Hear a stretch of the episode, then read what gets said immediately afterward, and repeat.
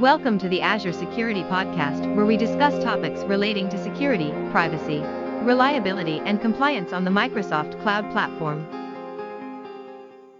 Hey, everybody, welcome to episode 66. Uh, this week, it's uh, myself, Michael, Sarah, and Mark. Glad he's taking a little bit of a break.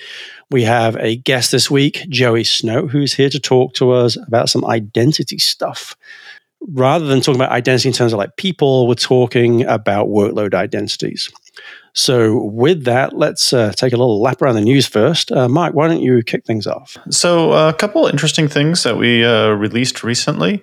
Um, for those of you that are uh, kind of ancient, like Michael and myself, you may, may, remember something called the immutable laws of security. And in the process of uh, kind of switching over from uh, TechNet uh, to the modern Docs Now Learn site, some of that stuff was sort of like dropped into an archive and really hard to find. So um, as we were in the process of resurrecting it, we kind of uh, brought it back. But we also realized that there was this need for a, a new layer or new altitude of them around cybersecurity risk because we saw some really key sort of truths and uh, that needed to be sort of understood um, that kind of uh, debunk some myths. And so we uh, put uh, put those up there. And so just the aka.ms slash um, security laws of course the links will be in the show notes. And we kind of cover a lot of things like not keeping up is falling behind um, you know, d- disrupting um, attacker ROI is really kind of the goal of security. You know, don't solve a technology problem. Uh, excuse me, don't solve a people or process problem with a technology solution because it won't work. Um, things like that. So uh, that's out there. Really love to get some feedback on that and uh, see what y'all think. Another thing that we're working on is sort of the opposite. So, so like the opposite of a best practice is anti patterns, because um, sometimes those are you know really illuminating like hey i didn't realize we were doing it wrong but now that you describe it that way that does sound kind of dumb um, and so we've been really kind of collecting some of those. I'll, uh, I've got a little LinkedIn post going on, so I'll um, send uh, that out for the folks that are interested and have some to contribute. Um, you know, some of my favorites are collection is not detection, and um, and we got a whole slew of them for patching there. And then um, compliant is not secure. Um, I can't tell you how many people I've met that think that, hey, we're compliant, so therefore we're secure. Gotcha. Mm, not really. Um, but you know, just all sorts of things. You know, there's also the user world of using the same password, um, all, you know, throughout the SOC and identity world and all that. So we figure there's a lot of good ones out there, and we'd love to to get your thoughts on ideas on that. And then the the last one I just wanted to highlight real quick is around the CISO workshop. Um, so that is something that uh, we've had the videos posted for a couple months now, and we've uh, been training some folks internally, getting them all ready to deliver.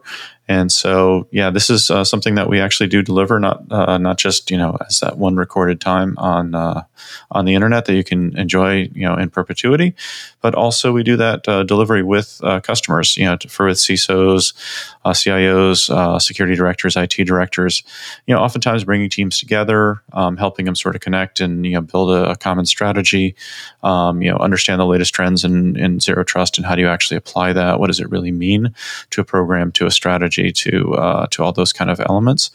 Um, so that one, as well as our end-to-end security architecture, the uh, architecture design session one, um, are uh, actually something that we're starting to do deliveries on, and um, uh, you know, shadowing and you know, reverse shadowing and leading a couple of those. So hey, you might get lucky and uh, and get me there, or unlucky, as the case might be. Uh, but uh, that's that's really all I got this week. So I guess it's my turn then. So uh, I've just got one bit of news. You know, I love AKS and Kubernetes nearly as much as I love Sentinel. Just a quick one. There's a public preview of being able to rotate your SSH keys um, in your existing AKS node pools. So, um, of course, you should be using SSH. It is the default in AKS now, uh, the default for Linux VMs in Azure. Uh, but you can now rotate those keys on existing node pools and you don't have to re-image the node. So that's very good, uh, making doing your good security hygiene and best practices much, much easier. And that's just me for this week. Yeah, I got a few items. So the first one is uh, Azure front door now supports managed identities. Know I've probably brought this topic up on every single episode, but it's really great to see more and more PaaS services uh, support managed identity, so that way you don't have to manage a credential when accessing other resources. So, for example, if you had a, if you had to access, say, a, I don't know, a storage account or a key vault, then you can use the managed identity of the front door instance to restrict access to that resource. And the nice thing is that the actual credential is actually handled by uh, by AAD rather than your application. So great to see Azure front, front door now supporting uh, managed identities, but that is in public preview. Next one in general availability, I did not even know this one was coming. And this is actually really awesome to see. And that is that there's now the ability to view the tables that make up log analytics. Historically the tables have always been sort of hidden away from you. You didn't actually realize that your you know certain data was being collected in tables underneath and then you could then use log analytics to query over those tables. Well now you can see the tables. Um, you can see what the what the what the fields are. You can see basically everything you know the the, the schema that makes up the table um, you can even create and delete new tables if you wanted to i'm not saying that's a great idea but you can um, so this is great to see because it's sort of I don't know about you guys, but I'm, I like to know kind of how things work. And when things are sort of hidden away from me like that, I, I don't know, it just, the penny doesn't drop sometimes. So it's fantastic to see that there's now in GA, uh, you can now actually look at the tables that make up your log analytics workspaces.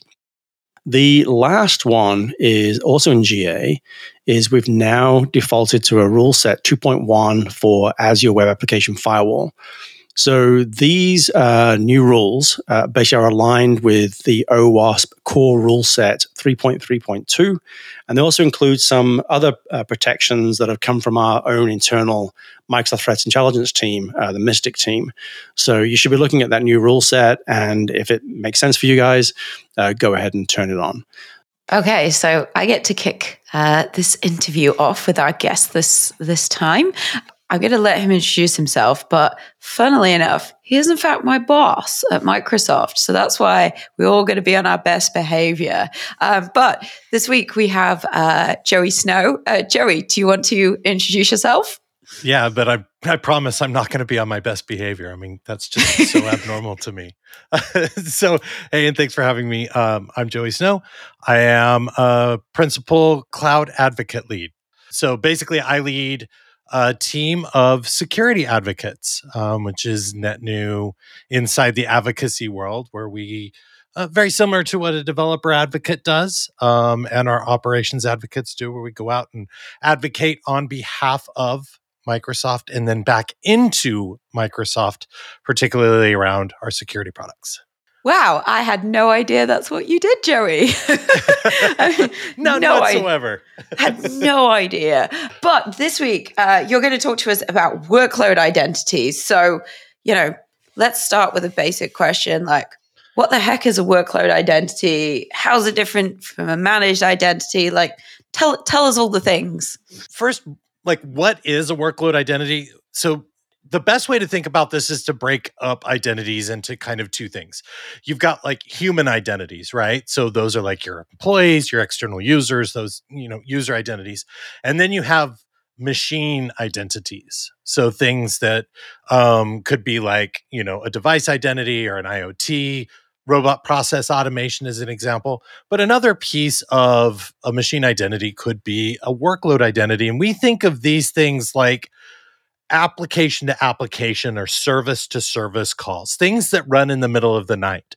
Uh, an example of folks who've been around long enough, there's an exchange service account that we created back in the days of doing on premises exchange or the old school service accounts, the Microsoft service accounts that we have um, are an example of a workload identity. Things like your data backup services are using to gain access to the systems to run at night. Um, your CRM systems typically have them, security software. So it's just an example of you, you know applications. Of, you asked about the managed identity piece.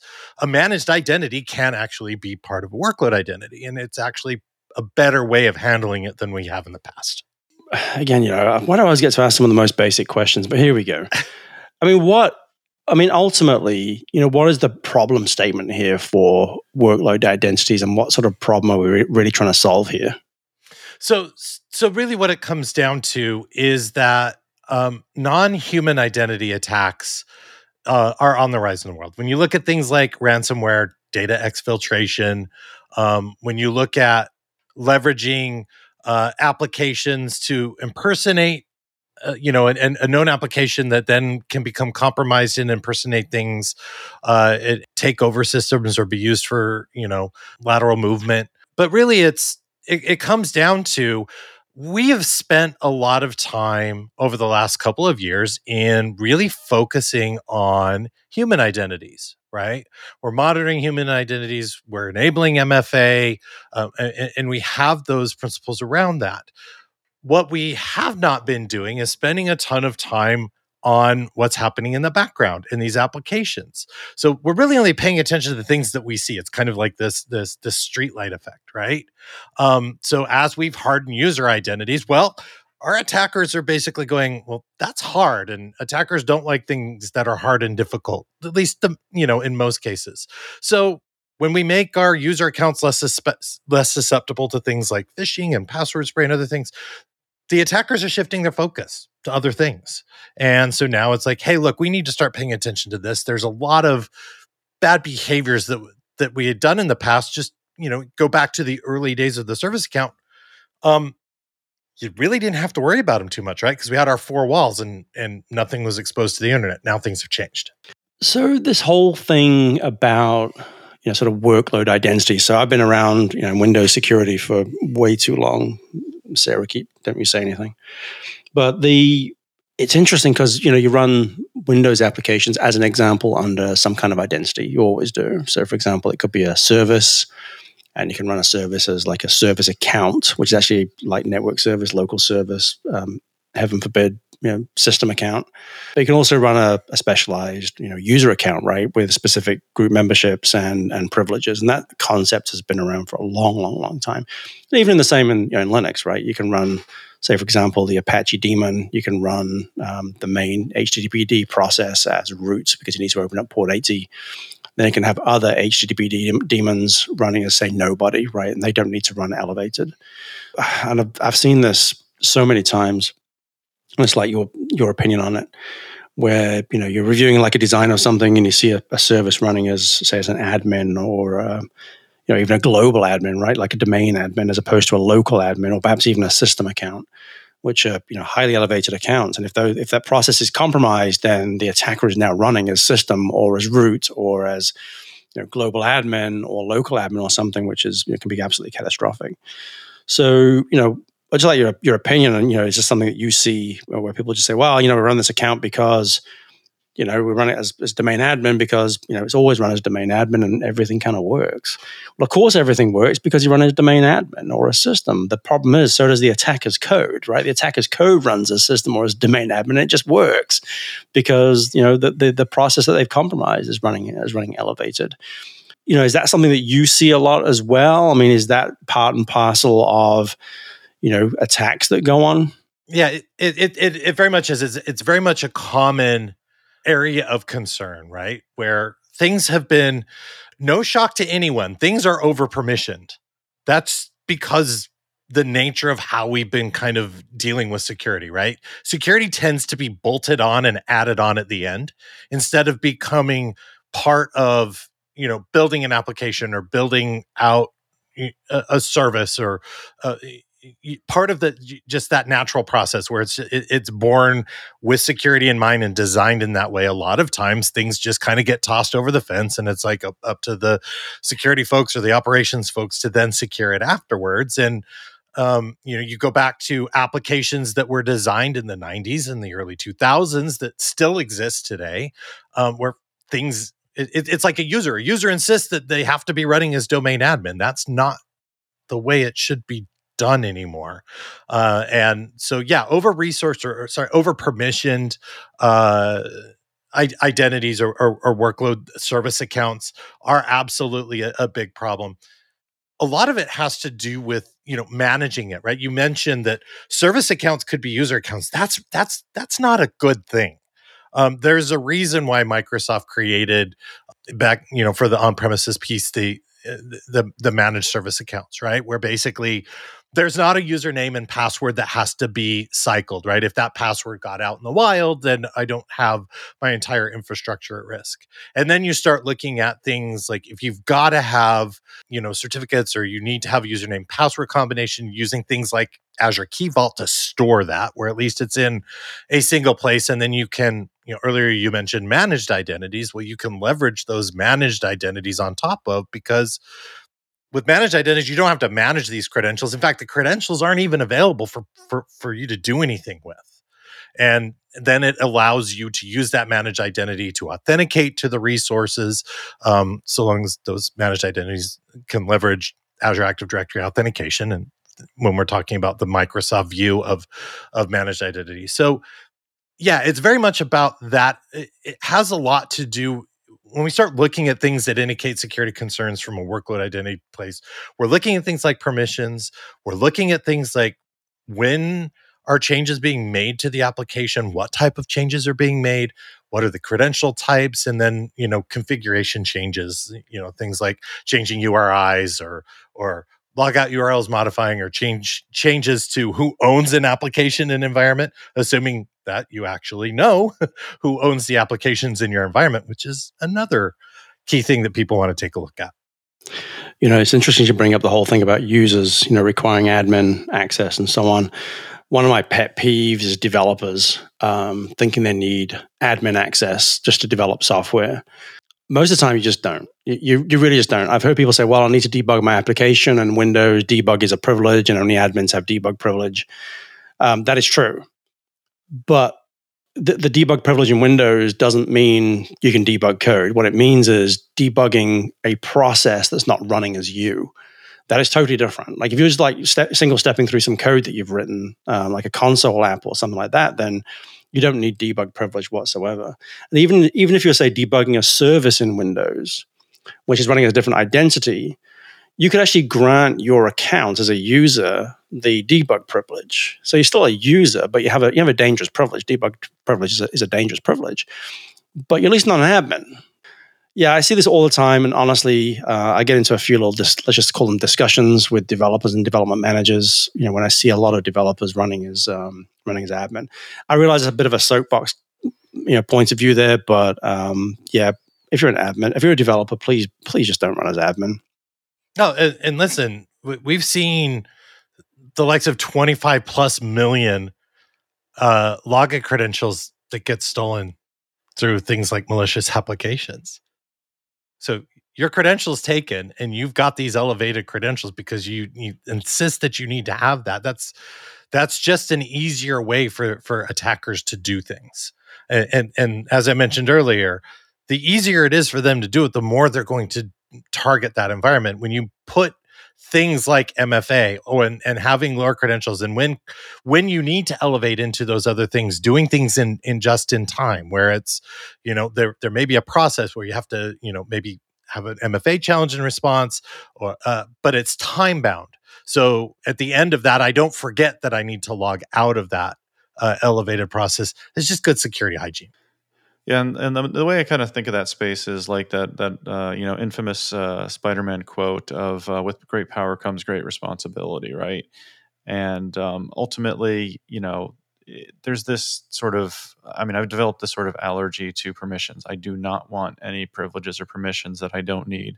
And I once had a customer offer, you know, in my couple hundred thousand uh, user environment, do you want enterprise admin rights? You know, and I'm like, mm, no so you know i mean and we just have to sort of teach that i think to a lot of those developers that hey you don't want it to be your account that caused the data breach the this the ransomware whatever the whatever the bad um, thing was. So like one of the things i wanted to, to ask you a little bit about more joey is you know some of the non-human identity attacks. You've given a couple examples. Is there some other angles or some other kind of attacks that uh, that you've seen? Yeah so so kind of traditional threats that we see leveraging application identities is um, like I mentioned it earlier, where you've got a compromised application. There's a legitimate application that exists in the environment and it's been hijacked. Um, another example of application identity threats is where there's an application that's been placed into the environment that is malicious. So it's created by an attacker just to do bad things. And the reality is, is malicious apps don't belong in any environment, right? They need to be eliminated. Um, and then we need to go back and understand what happened to allow that in here.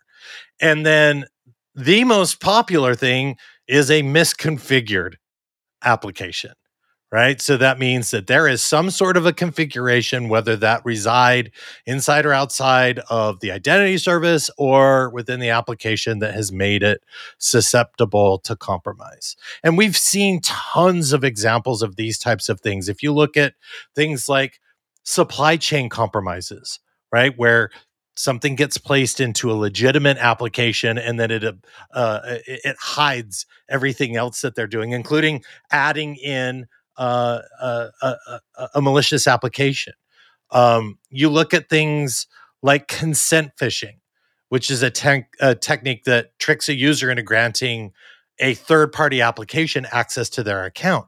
And they can either impersonate the user directly or they can use that victim account to phish other people. Uh, they can use things like uh, some directories uh, and, and, some configurations um, allow anyone to consent to an application uh, being added into the directory service. That's bad behavior. We need to not do that. We really need to manage who can actually add applications um, into things like Azure Active Directory. And then there's kind of the, it, it, it still baffles my mind, but you, you have a look at developers are still putting credentials into code and then they're taking that code and they're checking it into public code repositories. Yeah, but the good news is, I mean, there are, you know there is tooling around, right, that can actually find some of these things. I mean, it's great to see tools like GitHub automatically scanning repos, looking for that kind of problem. But you, sh- you know, people shouldn't be doing it in the first place. So, Joey, do we see a delineation between how people manage, say, user accounts and how they manage workload accounts, and then I suppose ultimately, you know, do we have some kind of tooling to help with this? And so, so, so first and foremost, you, don't need to. Eh, so, do we have tooling? Yes, absolutely. When you talk about some of the stuff that has, you know, we we talked about at Ignite around, um, you know, workload identities and and workload identity protection. But the reality is, is regardless of the tooling that you have, there's some simple things that that that people can do. So, the first thing is understand one, what are the application identities in your environment, and two, who owns that? So when things go south, you know who you can call in and partner with. Uh, I was doing a presentation down in Houston and, and chatting with a, a, a user group and doing this this talk on workload identities, and I asked who understood you know the apps in their environment and i think i saw three people in the back of the room raise their hands. And afterward people were coming up to me going this is one of the first things i'm going to be doing when i get back to the office because again all of that attention has been paid on user identities and nobody's been looking at what exists in this space. Is this eh, because this is a you know a ripe attack surface if you're running say a, a, service from you know 2001 that's running as a domain admin nobody knew it's got elevated credentials. The password probably exists inside of some document that's sitting on a server so if you know somebody gains access to that there's the data and there's another way that you can continue to elevate up um, and, and, and move across things. Um, so you know it's understanding what exists there and then really applications they're they're pretty easy to kind of track. Their activities, you know, they typically exist in a specific location, whether it be an IP address or a particular country or particular region. You, and they typically have very predictable patterns. They run at certain times, so they're very easy to keep tabs on. So it's not one of these. Once you identify them, it's it's it's a matter of okay, hey, these application identities we can move to more of a managed identity where we're not thinking about it where you know secrets are being rolled and and and we don't have to pay attention to it. But maybe there's some older apps that exist in the environment. So instead of trying to solve for everything move what you can to managed identities or you know using things like key vault or you know those type of of services. And then if you've got some of these other things take a look at what you can gain from things like sign in logs and audit logs, uh, where you're only looking at, say, yeah, we've got these three apps. We've got to keep tabs on them. All right, great. Well, we know that it runs on this server in this data center in this region and that it runs between these hours, like a backup service. It runs, you know, typically predictable hours. And then just keep your eye out for anything that's unexpected, right? The credential type has changed. Wait, wait. We used to use this, you know, certificate based auth, and now it's m- moved to a user password. That's like a hello red alert. Um, what is that resource accessing? And should it be accessing that resource? There's they're really predictable, so you can see anomalies very, very easily. And you know, look at oh, hey, look, this application is all of a sudden trying to grant itself higher permissions or higher privileges, or an end user is granting an application consent to do something. Um, these are all things we can kind of take a look at. Um, and when changes are made to application credentials are they made outside of business norm, um, business hours or outside of the normal process? Who made the change? Who was the owner of, uh, of that? Again it comes back to to knowing these things. And then finally when we start looking at, at, at bad behavior like credentials and code and, and so on and so forth you mentioned there's tons of scanning tools in it some of it is built in. Um, there's open source available ones, there's on prem versions, there's cloud ones, they're customizable. You can build your own, or you can use some of the more scalable vendor owned tools to kind of do some of that work. Yeah, you, you know, I, I, really want to stress something. You know, you mentioned Key Vault managed identities, and I really want to stress this because I think it's just so important. So, managed identities for client authentication are absolutely the way to go because AAD handles the credentials. You don't have to. There's nothing you need to store somewhere. Uh, and honestly, even if you're storing it, storing it in Key Vault, Key Vault just turns a crypto problem into an authorization problem. That's all it does. So how do you access the secret in Key Vault? Right, you got to authenticate to Key Vault to be able to access the secret. So then, you know, Key Vault can apply its RBAC policy to determine whether you have access or not. So if you're running, a, you know, a process that needs to access Key Vault, then you know you need to run that process if you can as a managed identity. And the good news is, you know, more and more um, PaaS services uh, or even IaaS. I mean, VMs can run as a managed identity, but you really, you know, if you're architecting something on Azure, here are my two rules of thumb. Server authentication is always TLS. Anything but TLS is varying degrees of wrongness from TLS. I mean, I'll give you SSH as long as it's done correctly. And then for clients authentication, it's managed identities. And I don't, I'm not really too concerned about whether it's a system managed identity or a user managed identity, but the correct answer is managed identities because if an attacker gets in the environment, there is no credential. The credential is not there. It is completely managed by AAD, which is over over there somewhere. Um, that the attacker has no line of sight on. So I really want to stress that. That is just critically important. It really comes down to treating your workload identities like you do a user account use really good security principles. Try to use those strong credentials, as you were mentioning. If you've got to use certificates, use X509 certs and make sure that these credentials have short lifespans, right? And that they're not committed into code repositories and they're stored sec- securely, right? You have to do credential ro- rotation. It's, it's good health. Use least privilege. Don't be running as admins if you don't need to run it. Don't give a service write access if it just needs to read something um, and then you know have that as i mentioned this lifecycle management um, use just in time elevation type techniques right and then monitor right look at these applications if you've got apps that have poor hygiene and they need to run with highly privileged permissions, keep tabs on those. Have a look at what is actually happening. Um, and then go back, figure out what you have take a look at what exists out there. There's probably some stale apps and credentials that are old that have just been existing. Get those cleaned up. Make sure that the access that these accounts are using are is the access that they need. So recertify them. And then when, like I said before, if you can't lower those application permissions, like some from read write all to read all, um, then it, you monitor those things. Okay, I want I want to add something because you said something which I totally agree with, but I want to add, I want to add some more. If you're communicating with a process that requires an X.59 certificate and obviously the private key, and that's all it does, then you better make sure that that private key is locked down in something mm-hmm.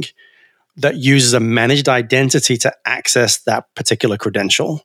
I really can't stress that enough because if you're using an X.509 certificate with private key, with obviously with a with a private key, you've got to store that private key somewhere, and you need to make sure that the account, you know, that that, that needs that is you know is using the correct uh, authentication, and then you know obviously uh, Azure RBAC on top of that, yep. and that authentication mechanism had better be you know AAD, which is using a managed identity. I'll, I'll get off my soapbox, um, but I really, really wanted to add that because I think that's just such an important point. Again, I get back to my my two golden rules: server authentication TLS. This is on Azure. Server authentication is TLS. Client authentication is managed identities. And even if you, and if you're using a process that requires some other kind of credential, then govern access to that credential using managed identities. I'll get on my soapbox now. Hundred percent. Do it the safe way. So I've stayed pretty quiet for this episode, um, but which is unusual for me. Uh, but I think you struck um, uh, you. How do I put this? Struck a nerve with Michael and Mark there, so I wanted to let them say their things, Joey. But um, at the end of our episode, we always ask uh, all of our guests for their final thought. Like, if you're going to leave our listeners with one thing, what would it be? Turn on MFA. Is that it? Is that it? Well, you'd think it would be that simple, wouldn't you? And then you see attack after attack after attack after attack. And um, you know, try to use phishing resistant MFA or other techniques, right? Stay away from SMS. Um, use number matching. We talked a little bit about how uh, there was uh, a bit of news out where you know Microsoft's going to be turning that on by default for folks in the near future, where we use number matching. MFA is not the end all be all for everything if it's not configured correctly, but when it's configured correctly and it's used, it can protect a whole hell of a lot. Well, that was a short and simple final thought, which I always appreciate. You know, short and simple final thoughts because the whole point is that they're easy to remember, right? So, thank you very much for that. So, with that, let's bring this episode to an end. Uh, Joey, thank you so much for joining us this week. And to all our listeners out there, we hope you found this useful as well. Uh, stay safe, and we'll see you next time. Thanks for listening to the Azure Security Podcast. You can find show notes and other resources at our website, azsecuritypodcast.net. If you have any questions, please find us on Twitter at AzureSecPod. Background music is from ccmixter.com and licensed under the Creative Commons license.